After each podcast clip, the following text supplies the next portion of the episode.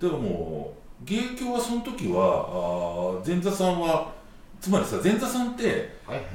いっぱいいる時期とそうでえーね、減る時期としあるじゃないですか、その時はどうだったんですかねその2019年ですか19です年あたりのはで、えーあの時期にうちの教会が前座30人制限というのができましてああはいは前い座はいが多すぎるの多で、すぎるうんうんあうんのうん30人までしか学営にさせないなるほど、うんでそののあとはあの町があって昇進するたびにその繰り上がりで入あれていくの最後の代ですあなるほど僕が入った時から30人を下回ってる状態ですじゃあ逆に言うとめちゃくちゃ多い時代なわけだめちゃくちゃ多い最後の時代ですええ30人って多いかもね、そうですうんに人気ある時代ですよ、そうういだうかことらですちょうどかなんか成金の人気があってとかそうですよねだから僕の上の代が1年にもう5以上10ぐらいはいはい1年にそれぐらいいてで、はい僕の代からやっぱりコロナ前もあって年に34人の代はいはいぐっと減った半分ぐらいに減った、はい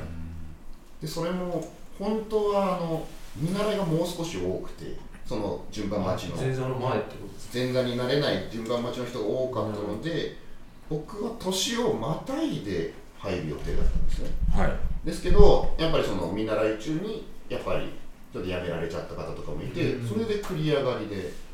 えー9月1日に楽屋入りはいでそれもあの兄弟子から噂で聞きましてなんか見習い辞めたらしいから多分お前9月に入るよみたいなお言われるんですけど師匠からは何も言われないのでどうしようもなくてで当時師匠の方から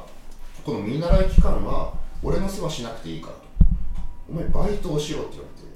へえ言われて前座になった1年目は本当に食えないとだから今のうちに貯金を蓄えとうんうんけってであも見習いの期間中にねなので僕は練馬区でまたピザを作ったりだってはいはいはいは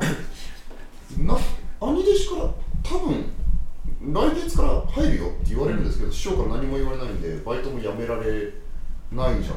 うんでえどうしようかなと思ったら師匠から電話かかってきて「ごめん言うの忘れてたお前あさってから楽屋入りだ」って言われて 「あそうですか」って言ってもうすぐにもう「あさってで辞めさせてください」ってバイトにも言ってあーそれでどうにか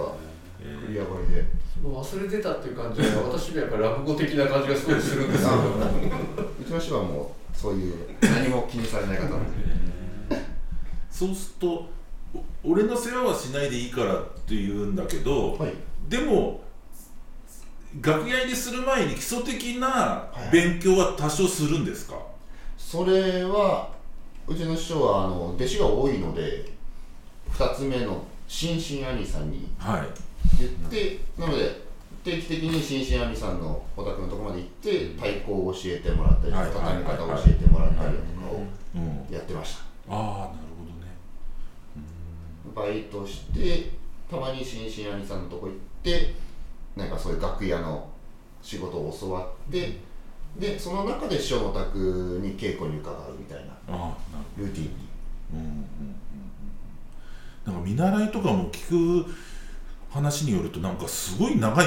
人もいますよね長い人もいますねいますよねあの前座未満なんですよ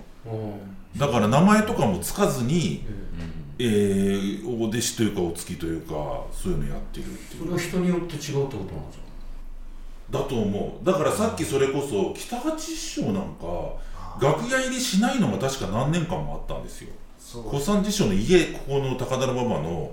家に通うみたいな、うん、まず教会でうんざっくりとあるんですよ、はあはあうちはの教会だと何ヶ月、あはい、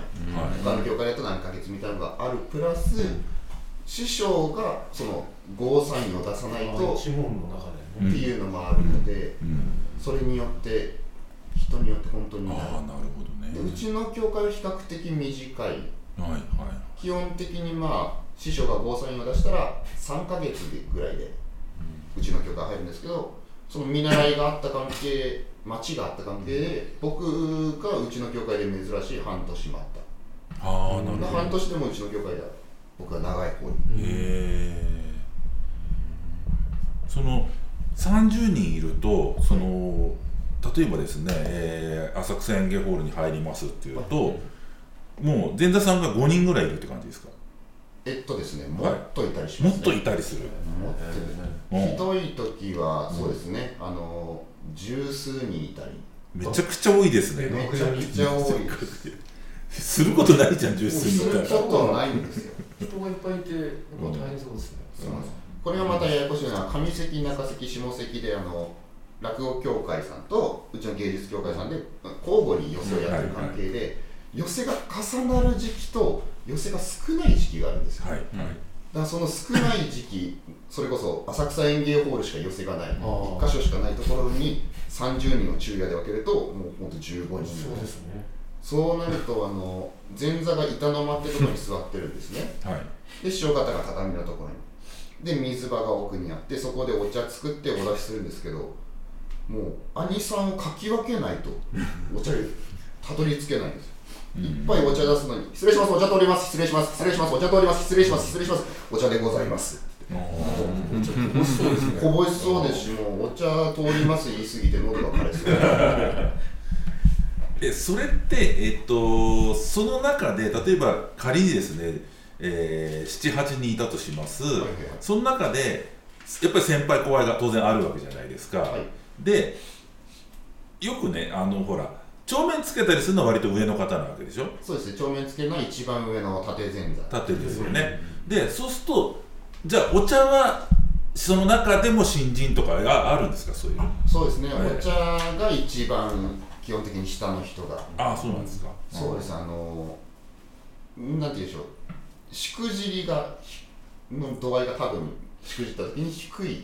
かあはらは経験がない、例えば着付けに使わせてもらう、師匠の世話をさせていただくのに、入りたての、もう下手したらその師匠の名前もよくわかんないようなやつがつくよりかは、慣れてる人がついた方がいいってことで、楽屋から徐々に遠くなっていくイメージですか、ね、ああなるほどねそうかそうかそうか本当にリアル近い人は上の上級の人がいいのそう方がいいということですよねそしたらなんかその師匠はこういう性格だから、きっとこうした方が機嫌が良くなるかもしれないっていうのが可能性が高いので、入りたての子はもうお茶を出すだけぐらいの、お茶って皆さん、その各師匠によって、はい濃いとか薄いとか厚いとかぬるいとか、ありますあるんですかありまやっすぱそういうの全部覚える。それも覚えますああ、うんやっぱそうなんですね。熱いよみたいなこう師匠いるわけですかなんで。それそういうことをおっしゃったりなんか仕草であっちみたいなされてたらあ次からもうちょっと濡れる方がいいのかなそれでもう分かるってことですね。あ、そうそうって言ったらもうあ、この人はちょっと濡れる方が好きなんだ。一応その前座間でその、まあ、データがデータが引き起こされたものが引き代で引き継がれてはいるんですけど、はいはいはい全部その人の主観なのでそれが合ってるかどうかははい、はい。その師匠しかわからないので、うんそれをもとに試してみてチャレンジして合ってるのかな違ったのかな、うん。でまた面倒くさいのはこれはそのそのお茶を夏やったか冬やったうんかはの情報がわからないので夏は冷たいお茶冬は熱いお茶の方もいらっしゃるのでそういうのもお茶やりながらあこのデータは間違ってたのかなこっちの方がいいのかなとか自分で更新していって次につなげていくっていううん結局答えはでもさわからないお茶って温度違ってても別に怒らないでしょ怒られるんですかうーん、まあ、あんまりないです。あんまないっすよあんねまだりけないど雰囲気でおあお好みと合致してんのかな違うのかなっていうのをの、前座さんが見てるってことですよね自分の目で見てうんやるっていうのが前座修行。はいはいはいはいやっぱりそれぐらい、それぐらい、まあまあまあ、いや、それもベストにするのが我々の仕事ですけど、まあまあそうそうなんでしょうねやっぱり、うーん、やっぱ師匠方お優しいので、うんそんな怒る方はほぼほぼいないです。はいはいほぼほぼっているんだ多少はで、それ俺は暑いのって言っただろみたいないや、それはもう師匠方もご機嫌が悪い日に、悪い日にもう激アツのお茶来たら、はいはいはいそう怒る時もあるかもなるほしれないどです。かもしれないそうですねえーでも僕ねあのちょっと商売柄というかなんていうか、はいはいあのな何かの落語会の、えーちょっと伝達事項があったりとか要件があって寄席の楽屋っていうところにんごくまれに入ることがあるんですよ僕客で行って楽屋訪ねるってことなんてしないんで、えーとあー本当にリアル要件がある時ですねなんだけどそこで見てるとね僕結構なんていうのかな世間のイメージと違うなと思うのはまずこれ僕の見た範囲ですよ見た範囲なんだけど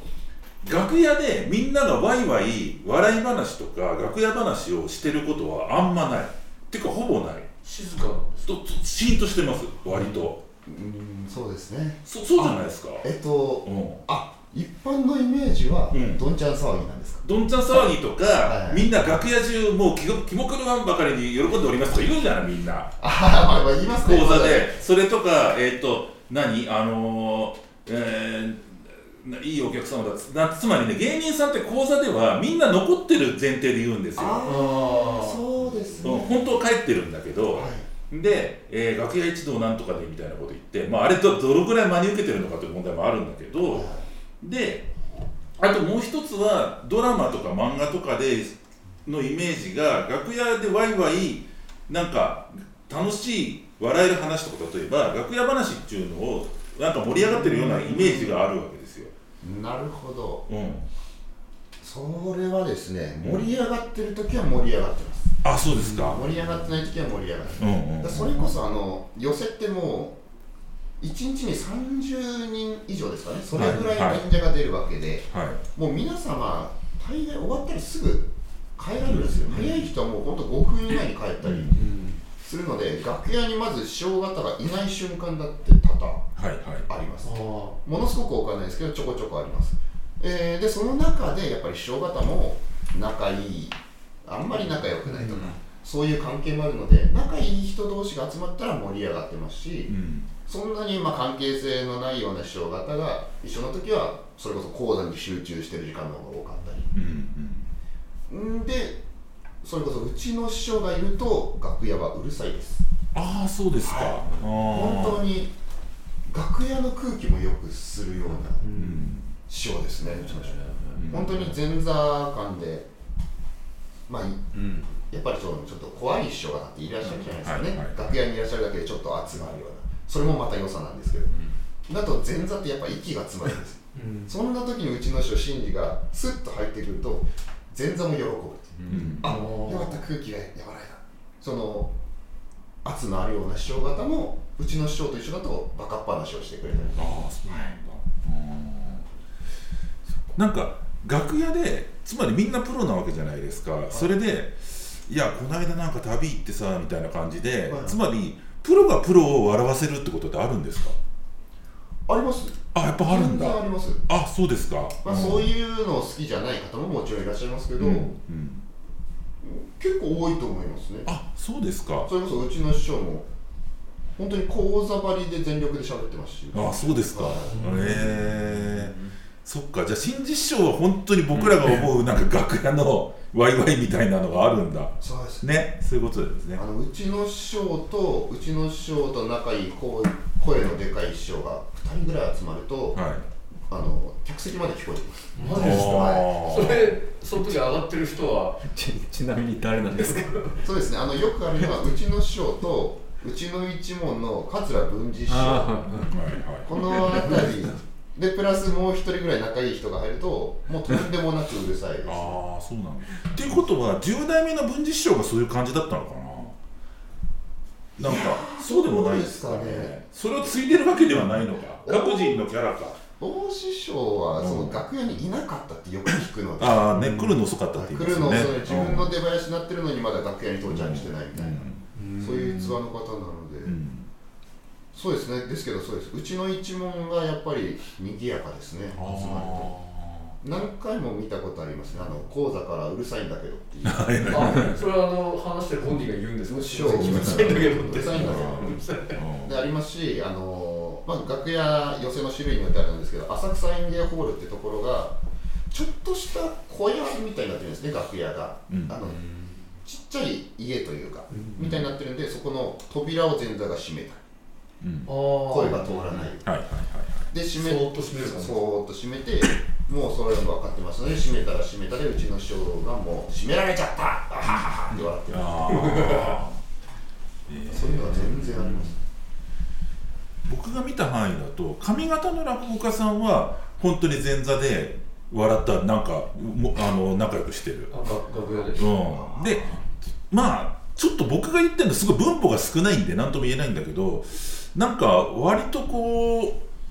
シーンとしてたりあとこの間もちょっとあの夏に禁煙落語の会というのがあって浅草演芸ホールでで解説者の方が出るんだけど僕がなんか代演みたいなので 2, 日間行ったんですねで桃太郎師匠が出てら中入りで出てらして後ろがユーザー師匠が禁煙落語というのをされるんだけどで桃太郎師匠とかもで結構なんか静かでそんでなんか話題もなんかあの背いくつあんのみたいないや188でみたいななんかそれで終わる終わる感じで なんか広がんない感じでもう俺が広げていいのかもしれないけど、なんかあそうみたいな感じでなんかそういうので。そんな話は展開しなかったうん、あこんな感じなんだみたいな感じで、えーで断交師匠とかも割とこうなんかお茶飲んでああんかお強せの緊張感あるなみたいな感じででしたね、うん、でそれはまたいいいいなと思いますねプロのこそうですう楽屋みたいな感じで、ピンと張った感じ、ええそんな感じしましたねそうか、銀さんの場合はその前座の間、ね、さっきも話したけど半分ぐらいはコロナ禍ですよねそうですねその間はそのあんまり楽屋いなかったんじゃないですか人がそうですねあのーコロナ禍の時はもう師匠方もあのーあんまり早く学芸来しないでくれ講座が終わったらすぐ帰ってくれっていうのがもう事務局から出ましてで前座も間引きがありまして強制休み人数を減らす、はいはもう本当に寄せを回す最低人数でで一番ひどかった時期は師匠にお茶を出すのが NG うんあーしつけにつくのが NG、えー靴をお出しするのも NG なので前座修行に来てるんだけど何もしちゃいけないっていう時期がありましたねただ座って師匠方がご自分で着替えてご自分で講座に上がるのを見てるだけという何のためにいるんだろうっていう時期はありましたね楽屋っていうのは、はいなんか忙しい方がはいむしろ過ごしやすいですか、程度にようーるん程度によりますねこれは僕の主観なので全然間違ってる可能性もあるんですけど、まず単純に人間として暇より忙しい方がまあ時間は過ぎるの早いよね、うんまあそういう前提もありつつ師匠方のご様子を伺ってると全員ではないんですけどある程度忙しい方が寄せは綺麗に回ってる気がしますへーこれがもう前座がバタバタバタバタものすごく忙しそうにするとそれはそれで師匠方が邪魔だなと前座がバタバタバタバタしてるとうんうん考えてらっしゃるような気がしてちょっとあまりいい状態じゃないような気もしますうしん暇すぎて何もしないはしないでそれで、まあ、それでなんていう間延びしてしまうというか師匠方もうーん暇だったらもっとなんかやってじゃないですけど、へー結局我々前座でこういうふうにしなさいみたいななんとなくのテキストはあるんですけどそれをやったら塩型のが万全の体調で体調でご機嫌よく講座上がれる可能性が高いってだけであって、結局は何でしょうねその答えはないん修行ですので、うん変な話お茶を師匠にこぼして着物にしわをつけてもうぐちゃぐちゃの状態で講座に上げても師匠が「お前はドジだな」って言ってご機嫌で上がってたらそれはそれで正解になる、これは極論ですけど、うんなのでそれを見極めてどうやったら師匠方に喜んでいただけるかを見る時間がこの前座修行だったんだろうなあっていうでそれを講座に生かしていくのがこれからなのかなそれをお客様に変えて